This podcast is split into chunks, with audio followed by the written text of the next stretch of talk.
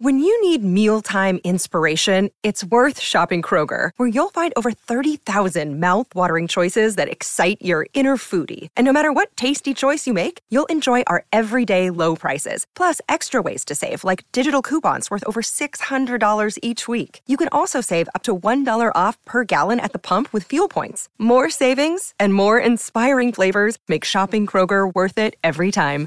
Kroger, fresh for everyone. Fuel restrictions apply. Hello and welcome to the latest episode of the Manchester is Red podcast from the Manchester Evening News. Uh, my name's Dominic Booth and I'm delighted to be joined by Tyrone Marshall and Samuel Luckhurst as usual. How are you both, gentlemen? Very well, Very thank good, you, Dom. Very good. Good to hear, good to hear. And it's another big game for Manchester United this weekend. Uh, take on Liverpool again, this time in the FA Cup uh, after an important win in midweek over Fulham 2 1 victory for United at Craven Cottage. So we'll, we'll, talk about both those games and a few bits in between. Samuel, you were at the lovely Craven Cottage uh, in midweek, got to be one of my favourite grounds. And United produced a, a really dogged and determined performance to, to bounce back from, from some early, I guess you'd say, controversy with the penalty and the early setback of the, the Lookman goal. How did you see that as a, as a performance? unfortunately, Craven Cottage, as you say, is one of those bucolic grounds, but it, it wasn't. It really didn't look like that uh, in in the week, given the the weather and uh, the Riverside stand at the moment is just pretty much a, a construction site. I think time me during it saying saying that Ben Thornley on MUTV had said it's, it's not really changed since I played there, but obviously there's a whole stand that's been bulldozed, and uh, I think probably the last time he did play there, the, the Putney End was was still uh, terraced, so it, it, has changed a fair bit despite that. But I, I suspected going into that game that again it wouldn't be it wouldn't be a cakewalk for United. I know they've got a habit of um, grinding out wins away from home, and they've not had an easy away win, uh, I would say, since probably the Villa game in July. And even that match, they were bailed out by a very, very dubious penalty award. Villa were pretty good up until that point. So they have a habit of making it difficult for themselves, of conceding first in games. But um, I mean, Dave Kidd, who's a Fulham supporter, chief football writer at the Sun, he was sat along from me after Fulham scored, and he said, "Oh, this this always happens, doesn't it? I United always concede away from home, and then they go on and win." So the final score wasn't a surprise at all, but what what I'd say is that after they went two one up and Cavani had that header, which he, he really should have scored, it was a decent save by Areola, but I think it was more a bad miss. They did make it difficult for themselves needlessly. I think Solskjaer took too long to make a substitution to re-energise the team to, to to make them just to reinforce them as well because Fulham they're such a physical side and I think that's a credit to Parker and that since Jamie Carragher said that I've never been so certain as anything in my life as Fulham getting relegated when he said that I suspect everyone agreed with him, but they have they've made some good additions to the team since then. They've got a lot of loan players in, but players that are clearly committed to the cause. And towards the end, United were were hanging on in there and pretty lucky that they didn't concede. As I said before the game, I wouldn't have been surprised if United had dropped points there, and, and certainly drawn, and it, it, did come close to that. But it, it was another important win. I think it was essential that they won that game as well after the Anfield game, where there was a little bit of criticism um, in some course over their approach in that match. Not not from me, and I think the criticism that came out from Jamie Carragher on the Monday night um, Monday Night Football was was well overboard, but they had to back up that performance and get an accreditable point there by beating Fulham. The problem a few years ago, um, after they had that, you know, where I, I do think they were unambitious at Anfield and drew nil nils. That the next week they went to Huddersfield, lost that game, and the wheels came off of, of, the title challenge effectively that's that's where it all collapsed there and then so um, history didn't repeat itself in that sense but you do wonder how how much longer they can go on winning away games winning games like this because again it gives the illusion that we're in the business end of the season or the final stretch is just around the corner when in reality we're only at the halfway stage and those gritty wins although they're very commendable and it shows that there's real mettle about this team they're likely to come cropper sooner or later, and they'll run out of time to get a winner. Yeah, so I saw a stat, tie that United have won more than double the amount of points um, from losing positions than any, any other team in the division. And I guess that it shows the, the mentality, if nothing else, built by this uh, this Solskjaer coaching staff and the players that he's brought in, the likes of Cavani. you know they are willing to scrap for everything. Fernandes obviously embodies that more than any anyone. But is Samuel got a point? Is is this sort of unsustainable for the rest of the season if United could continue the, the title charge? Yeah, I mean it's unsustainable away from home because they've got some very difficult away games to come in the second half of the season. I think they've got four of the big six. I mean, it's, it's dubious still keeping Arsenal in the big six, but we'll go with it for now just to, to prove this point. Um, to play away from home, so they've still got to go to Arsenal, Chelsea, Tottenham, City. I mean, if they start poorly and go behind in some of those games, then you'd imagine, yes, it is unsustainable.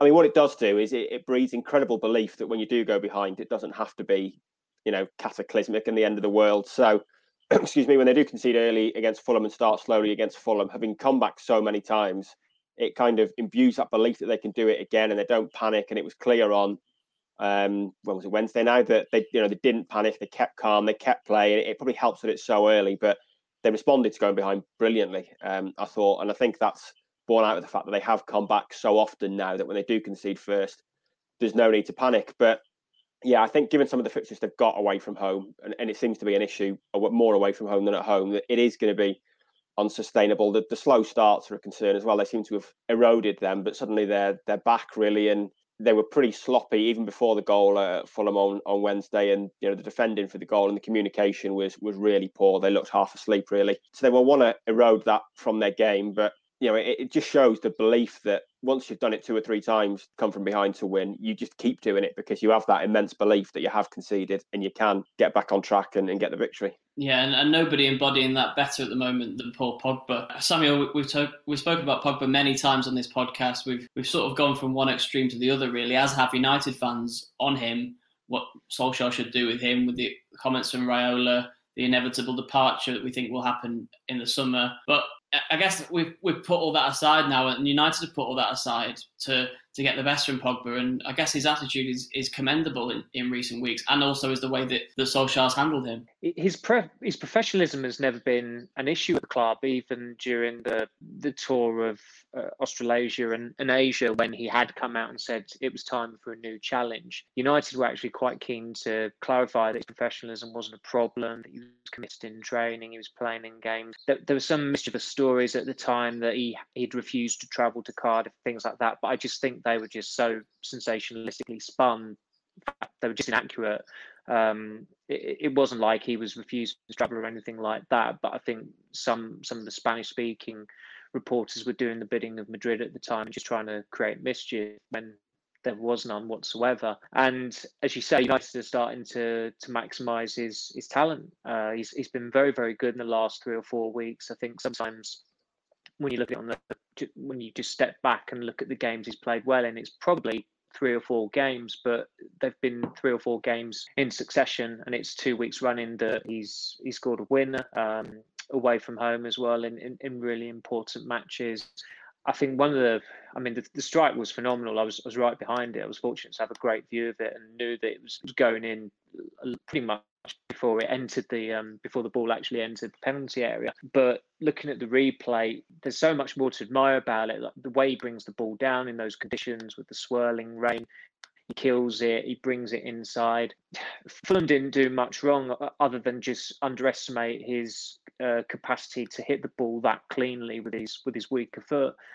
And it was just it was just another indication of what, what, a talent he is. And as I've said before, it's it's strange that we we refer to Pogba and his talent when this is a player that turns 28 a couple of months time. But that's that's just the way it's been with him back at united. And at the moment he absolutely has to start. He has to be accommodated. I think solskjaer's use of him at fulham was completely correct in that he played him back in central midfield in one of those in that deep line role where he can control the game more. I think playing him there is is fair game against teams like Fulham, teams outside of the big five, as we might as well call it now. As, as Ty said, Arsenal are really are an absolute irrelevance despite United's horrendous record against them. Um, well, we get Leicester in the big six maybe as well these days instead of Arsenal. Yeah, well, I mean that was a contentious point because obviously there's a, that big six table on Match the Day that consisted of seven teams, and Everton fans were hmm. quite unhappy that they weren't um, being that they were completely omitted from it as well. So um, I think I've lost my trail of,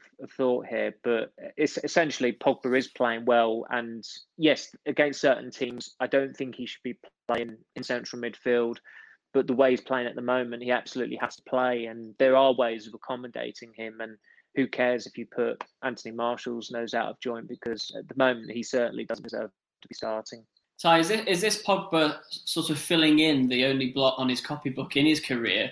We've seen him shine with Juventus and win Serie A titles. We've seen him grace the World Cup, and, and that's sometimes been used as a stick to beat him with at United. The fact that he is a World Cup winner, that he hasn't matched that level of performance at Old Trafford, but now it seems that he's making a charge, maybe in the last year of his United career, to to win major honours with with his the club that obviously brought him through the academy. Is, is this sort of Pogba trying to silence a few of those doubters? Do you think? I think it's just a almost circumstance, really. I think he's suddenly playing in a team that's got players of a, a similar level to him and, and are on the same wavelength, certainly in Bruno Fernandes, And I mean, the two teams you mentioned previously, Juventus and France, were brilliantly coached teams, full of world class players where Pogba knew his role. And I think for too long at United, that's not been the case, really. There's, there's been changes in managers, changes in personnel, too many players who, who frankly were stealing a living playing every week for Manchester United. And you know, I don't think Pogba necessarily has, has felt comfortable in, in those teams. I think if you took Pogba out of United and went and put him in the Burnley team, I think he's more likely to sink to their level than sort of their they rise to his level, if you know what I mean. If you took Bruno Fernandes out of United team and put him in the Burnley team, I think he'd get very frustrated, but I think he'd lift players up rather than necessarily sink to their level. And I think that's always been the thing with Pogba that if you put him in a world class team, then he's going to make that team better but not necessarily be able to to lift the team up. And for too long at United, that's been the case really. That he's been the person, you know, he's been the one world class star in a team that's not functioning properly. So the pressure's been on him to perform, and he's not really coped with that. Now the whole team's performing. The team are very well coached at the moment. Everyone knows their game. There's players Pogba can bounce off like Fernandes, and I think you, are getting the best out of him. And you know, it, it, might be he's certainly in the best form for, for two years since Solskjaer's honeymoon period, perhaps longer than that now, really, given the way he's, he's influencing games, you know, more consistently. It, then he was scoring goals and assisting, but from a high position, now he's influencing games a little bit more in an all-round midfield performance. So you've got to say it's his best form probably in, in more than two years, and you know, perhaps his, his best performances as a whole for United. And I mean, if it can continue until the end of the season, then I think it puts them in with a serious chance of, of winning the title because you look at a midfield that contains Pogba and Fernandes, and, and there's probably none better in the Premier League, even when City have got De Bruyne fit. Absolutely, yeah. It's interesting for me. Just just another point on Pogba is that the discussion was always about where he should play in midfield, and, and people would argue what his best best position was. Solskjaer seems to have flipped that on his head, and Pogba's now being used almost as a, a Swiss Army knife as a player, playing on the left, on the right, deep in midfield, wherever wherever you like, and and that's sort of a testament to Solskjaer. And and Pogba as well, I guess. Um, just one more, Samuel, on, on Pogba. Is there any chance that this spur to form and that a United title challenge could change a situation regarding his future, or are we still looking at an exit in the summer? You know, uh, to, to, a million dollar question, to, I, I no, I don't think it is, but to I, I don't know. To, to, to, quote Lloyd Lloyd Christmas, so you're saying there's a chance. You know, it's it's kind of like it's it's kind of like that that that that scenario really. I mean, it, I do find that talk quite quite tedious. It's it's obviously the um, it's the go-to topic just because he's he is playing well and United are top and and they're doing well, and also there is I think the justifiable qualm or what certainly works in United's favour is that can you really see Barcelona Real Madrid spending 80 odd million pounds on him in the summer United shouldn't shouldn't be saying, look, we'll, we'll take the 20 million pound hit on this player just to get rid of him. No way are they going to do that if he manages to sustain this form until the end of the season. So it's a strange set of circumstances in that they might end up losing him for no fee at all next year. I, I can I can see that happening just because of the pandemic. But then do United have to compromise as to just getting a fee for him because they really cannot afford to lose him for, for to let him go on a free. Uh, it's there are so many nuances at play here, and I think if he does end up at United beyond the summer and he stays there, then I don't think it's through his own will. I think it's because the pandemic has caused a you know it's it's like the the Wall Street crash in terms of its impact on on the transfer market and how depressed it is. I don't think Madrid even spent a penny in the summer. I think they they were that frugal um, with their finances. So because of that, maybe, and where there's an opportunity with Pogba, a year left in his contract, there's a year left on Kylian Mbappe's contract. If he hasn't signed a renewal by the time the summer window comes along, then maybe they can justify spending money on, on one of those players. But I, I don't envisage, I, really can't see Madrid going out there and signing both those players in a in a post pandemic or I mean the pandemic will still be probably still ongoing. You don't know what the vaccination rate will be like in Spain, in France. Uh, it's it is impossible to tell. I think that if if there is some kind of normality in terms of the window, then Pogba will go, and United win the title, it's it's a happy divorce. It's it's very very amicable in that he's actually in a very improbable way um, ended his career winning the Premier League title. So although that people would say, well, that's an incentive for him to stay, it's as much an incentive for him to go because he wants to play in Spain or go back to to Italy. As I said before, his his wife's Bolivian. Um, you know, there's a Spanish speaking side to it. There's just the the career, the, careerist in Pogba that wants to play for Real Madrid as well, which is completely understandable. Or don't hold that against him. The only issue that there's been during his um, his desire to play in Spain is how he and his agent have conducted themselves um, on a number of occasions. But it seems like there's a you know there's a détente there for the time being uh, until the end of the season. Yeah, absolutely. I mean, I know my hair's starting to resemble Lloyd Christmas in uh, in a lockdown, but I'll try not to take a Dumb and Dumber reference as a as too much of a slight. We'll we'll quickly move say, on. I was going to say I was going to say more maybe more Anton Chigurh from No Country for Old Men. Oh, you see, that's a ref- that's too highbrow a reference for me. I get the Dumb and Dumber references. Uh, we'll quickly move on. Ty, there's a, a another big game for United this weekend against Liverpool. We're going to have to talk about about that FA Cup game a little bit later. Let's let's talk about the title race as it now stands and Liverpool's result against Burnley. Uh, we're recording this on the Friday lunchtime. That that result on Thursday night, Ty, seems to have injected United fans with even more hope about their their title hopes this season. Gary Neville lauding it over over Jamie Carragher and Liverpool fans, as you probably would expect. I think that there's multiple videos now of Neville opening a bottle of champagne after various Liverpool results. Uh, what do you make of it? Look, I don't think personally that Liverpool are out of the title race. I think obviously going through a lull at the moment. City probably you'd say the favourites. How how do you see the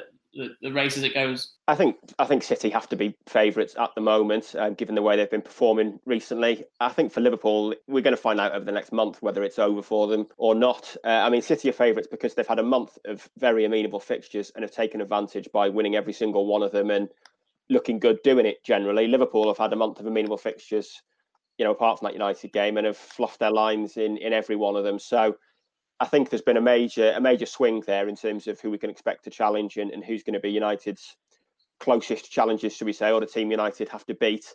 Um, I mean, yeah, Liverpool are, six points behind, but you know, it's a team that's got 97 and 99 points, I think, over the last two seasons. So we know they can perform. They're not looking on it right now, and the problem is they've they've had this bad run of results against you know relatively poor teams, and now they've got some really difficult games over the next month. So they stand a chance, they probably have to win those. You know, they have to be beating Tottenham, they have to be beating Leicester and beating City. So come this time next month, we'll probably know for sure whether Liverpool are completely out of it or if they've managed a, a revival. On on current evidence, you'd have to say they're out of it, but this is a season really that's kind of made fools of all of us with with predictions. I mean, we all thought United were in for a slog of a season in October when they lost six one to Tottenham. Tottenham have been in a title race, out of a title race, and are now back in a title race. And we're not even halfway through the season. Chelsea were in a title race and are now a laughing stock and should sack their manager. So, you know, things have changed so quickly this season that the idea of making any kind of long term predictions is a, a fool's paradise, really. And it's, you know, it's already made fools of, of quite a lot of us. And I think the way Tottenham season's panned out is, is a prime example that they were flavour of the month. Then Mourinho was finished again and, and now they're back in a title race. So it shows how quickly things can change. But on the evidence of the past month, City and United look two most informed teams in the league at the moment. And the two you'd have to say are, are most likely, maybe along with Leicester and, and Tottenham at the moment. But I think it's yeah. probably a little too early to write off Liverpool. But the next month will, will probably be instructive on that. Yeah, yeah a, a fool's errand uh, to make predictions. This is why I'm always asking uh, you two to make predictions on this podcast. Um, but I, I, guess, I guess Samuel, it, it's United's game against the big teams, and you maybe look back on that game against Liverpool at Anfield with the missed opportunities uh, for United to win the game. Uh, United really have to improve that record against the bigger sides if they're to sustain a challenge in the, the second half of the season. Because I think it's one goal against those teams and two points or three points, and that, that one penalty, goal and a six-one yeah. defeat. Yeah, yeah, and a six, yeah, a penalty and a six-one defeat. Solskjaer needs to address that or rediscover what he had last season against the big teams. It's difficult to explain that that drop off um, in, in performances in, in, those games because that record last season was was very good. There's, there's the quirk against Arsenal in that they've they've not beaten Arsenal in, in the league since since Wenger left. I think it's probably five games they've lost. What um, lost three and drawn two against them. So that's that's an odd one. Um, but if, if you were to go through the games individually this season, Tottenham obviously they were just annihilated and they were out of sorts. Um, I think they'd have lost that game comfortably, even if Martial wasn't sent off. The Chelsea game, I'd say Chelsea were extremely unambitious and went to Old Trafford looking for a nil-nil draw. They got it. Arsenal, it's a daft foul by Pogba. Arsenal scored their penalty. Um, United were very, very tepid that day. The City game, it was almost it felt to me like the Man- Mancunian equivalent of West Germany Austria in the 82 World Cup where they just agreed to a 1-0 result so that Algeria wouldn't get wouldn't get through and those two teams qualified. That that was a really really strange derby that played out, especially in front of no supporters. City were the better side in the Carabao Cup, and United missed a couple of very good opportunities at, at Anfield where they they certainly grew into the game in the second half, but the overall performance was certainly from the forwards was was problematic, and Solskjaer was probably a problem in the way he set them up as well, in that he thought Rashford could cut it as a centre forward. You know, Anthony Martial, I think Alexander Arnold's not been having a good time of late, but then you come up against Anthony Martial and suddenly it's it's the pick me up that you need because Martial just for whatever reason, whenever his nose is put out of joint, um, he doesn't react well to it. So it, it is, it, as I said, it's a strange record that, that, certainly needs addressing if they are to come come close to win the title. Because as Ty said, they've got these these away games at Tottenham City and Chelsea to come in the second half of the season, which are going to be key. But going into this weekend's one, it's it, it is difficult to. It's just a weird one because Liverpool are there for the taking at the moment, but United have a certain way of approaching these games where pragmatism has has gotten through them. Certainly last season, I know they beat Chelsea 4 0 in the weekend, but I'd say the first hour of that game, Chelsea were the better side, and the game just turned its head when Harry Maguire dispossessed Tammy. Abraham, and United scored on the breakaway, and after that they ran riot. But they, they don't really take the front foot approach in these games against the elite. Um, City were beaten twice last season, and okay, the first half of, of the Etihad derby, United probably could have scored four goals because of the way they were counter-attacking. But Solskjaer recently accepted that you know there was an element of them having to hold on and be defensive for pretty much the whole second half. But with the players they've got in the form they've got at the moment, you'd think maybe now's the time to try and you know step up with that front footed approach and certainly the way Liverpool are playing. Although Liverpool are going to be very, very dangerous, you know, it's the whole cliched wounded animal aspect after the Burnley defeat. You would still encourage United to try and take the game to them more than they did at Anfield. And I don't blame them the way they played at Anfield. I think it was perfectly understandable the way they approached that game, and balance was was reasonable. It was just that Fernandes had probably his worst game for the club. Rashford was offside more often than Filippo Inzaghi, and Martial was Martial was Martial at the moment. So um, I think it depends on how he get how he shapes the attack this weekend. I, I don't think there's any justification for Martial starting. But the problem is, okay, Rashford and Cavani, if they start, who plays on the right? Pogba seems to be it seems to be a waste to play Pogba there. Although he performed quite respectably at Liverpool, I think you want him in a different kind of role. So maybe it's him on the left, Rashford on the right, Cavani up top, Fernandes behind them. That that would probably be my attacking quartet going into that game. Yeah, it'd be interesting to see because uh, obviously some players who are, are out of form, and maybe you say that the FA Cup is the perfect time to to get them into something approaching uh, better form. There's the the Van der Beek issue that we keep talking about. I'm not going to bang that drum as much on this podcast because it, it, I think it probably we need to wait and see whether he does start the, the Liverpool game or not. Um, a chance for Amad Diallo maybe Tyrone after his arrival, or is it maybe a little bit too soon for for him, especially in a game like this against Liverpool? I think it's probably a little bit too soon, given how sort of Greeny is in terms of, of senior first team football. I mean, I don't think he's completed 90 minutes yet in, throughout his career of all his, his sub appearances for Atalanta. So he's still very inexperienced. So I think throwing him in in an FA Cup fourth round tie against Liverpool is, is probably a little too soon. I mean, it'd be interesting to see what, what changes both teams make really. Liverpool have treated the cup with disdain under Klopp. Really, I think the strong team he picked at Villa in the last round was purely because they had so long between games. I, you wouldn't be surprised if he made changes this time around. And you know, Solskjaer's been been the tinkerman really this season. He's been the king of rotation with the changes he's made, probably with the idea of of keeping players fresh come March, which looks a pretty astute plan. So, you know, it'll be interesting to see. I certainly, I mean, I know you've said you're not going to mention Van der Beek. I would consider starting him ahead of Fernandes, to be honest, and just sort of throwing him in at the deep end because he needs games as well. I mean, he's not come off the bench since the last FA Cup game. And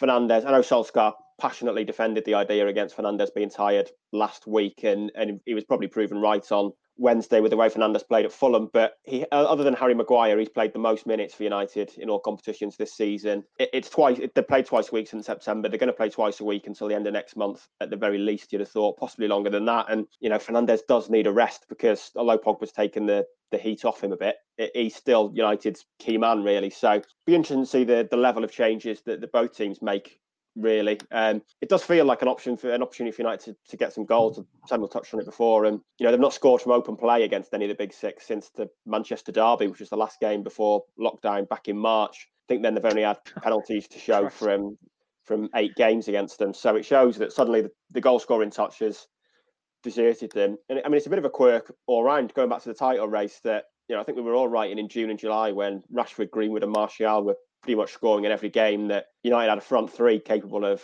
winning the league, and yet all three of them are underperforming their numbers last season, and here we are with United sat top of the league. Um, so it's a bit of a quirk, really, that what seemed to be United's strength hasn't fired as much this season, and it's not, you know, it's not cost them just yet. But you know, all three of those have, have had their struggles. Martial has particularly been poor. Greenwood's having a difficult season and, and Rashford sort of firing in fits and starts. So maybe a chance to get a bit of confidence into them. And, and if they can find the back of the net and, and kind of end that that record against the big six and just look a bit more confident in one of these games, then it'll probably give them some confidence, especially going to Arsenal next weekend.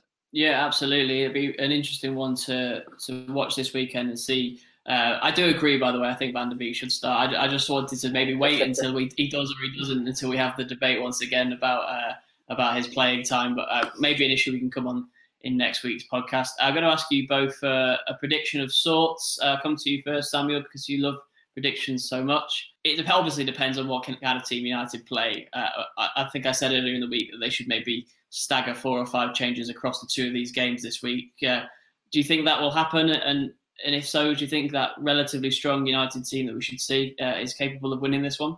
Was was it two changes at Fulham? Was it was it by Wait, two or three? Cavani was it mm-hmm. by Cavani and that was it, it was not it? I think was it just those was two? It? Maybe it was two. I thought it was three, but maybe it was two. Yeah. So yeah, I, I can I can see that four or five changes because you'd think I think Henderson's going to start, and I think what the, the interesting thing is that at the risk of underestimating Sheffield United, but I think it's fair to do that. United playing them in their midweek game, and that seems like a game where you can make four or five changes and get away with it, uh, given that although there's this whole level playing field of behind closed doors games, um, Sheffield United just seem destined for the championship. Unfortunately, I, I, don't think there's a team that have missed their supporters more more than them this season. So that is maybe one that because United playing Liverpool this weekend and Liverpool having you know had was was Salah and was Salah and Mane on the bench last night? They were, weren't they? They started on the bench. No, Mane started. I think. Sorry, Mane only... started, but Henderson Salah didn't start either, did it? Henderson no, didn't start. So, so, so, Liverpool, although as, as Ty said, you know they they have treated the cup with disdain, pretty much deliberately getting themselves knocked out in probably two or three of the last four seasons under Klopp. I think that uh, given the results they've had, they are going to have to treat it a little more seriously, even if they do put um, Kelleher in goal and make it and on the on the off chance they make strange decisions like that. Um, but they they probably played a stronger side than expected at, at Villa in the in the last round. So United have got to. I think United have got to treat it like they treated the Fulham game in the week, and that they do limit the changes. Okay, Henderson comes in, Rashford probably comes in. I think it's one of those games that's for McTominay and Fred as well. Other than that, I wouldn't be surprised if there are many more changes. Maybe Lindelof depending on whether he's fit or not. And then you can maybe you know, you can bring Van der Beek in for the Sheffield United game. I just don't think it's the time to be experimental with Van der Beek. And frankly, Van der Beek had such a dismal December when he did have chances to play that I, I still think this this game is too big for him. Um, which is a strange thing to say about someone of, of uh, about a player who's as good as he is and who has the pedigree he does. But that's just the way it's been going for him this season. But given the way United are going at the moment, I, I do fancy them to win. I, I fancied them to win before Liverpool surprisingly lost to Burnley. Yeah, I've got to say I do fancy them to win as well. Uh, Tyrone, your prediction before we, we wrap up today's episode? Um, I would. I, I agree with Samuel on Van de Beek. Firstly, I, I do think he's probably not done enough to to start, but it kind of feels like he needs a, a litmus test game like this but yeah, I, I, wouldn't be surprised at all if he didn't start. Prediction: I think United will have too much as well. I, I think a lot. I mean, this could look foolish when the teams are announced because a lot depends on team selections. But on current form, you've got to think United will, will have too much, and you know it, it could well be comfortable if they get an early lead and, and Liverpool's confidence disappears. So yeah, I think United United two 0 as, as routine as this kind of game can get. That's uh, Tyrone with a classic Samuel tactic there of saying we should do a pre and post team news prediction. Uh, may, maybe we should do a special post team news podcast to uh, to quickly get those predictions in. Uh, but thank you very much, uh, Tyrone and Samuel, um, for your contributions today. Thanks for watching if you've been watching this on our Facebook Live. And thank you uh, for listening. Please subscribe and share. And we'll be back for another episode of the Manchester is Red podcast very soon. Thanks for listening.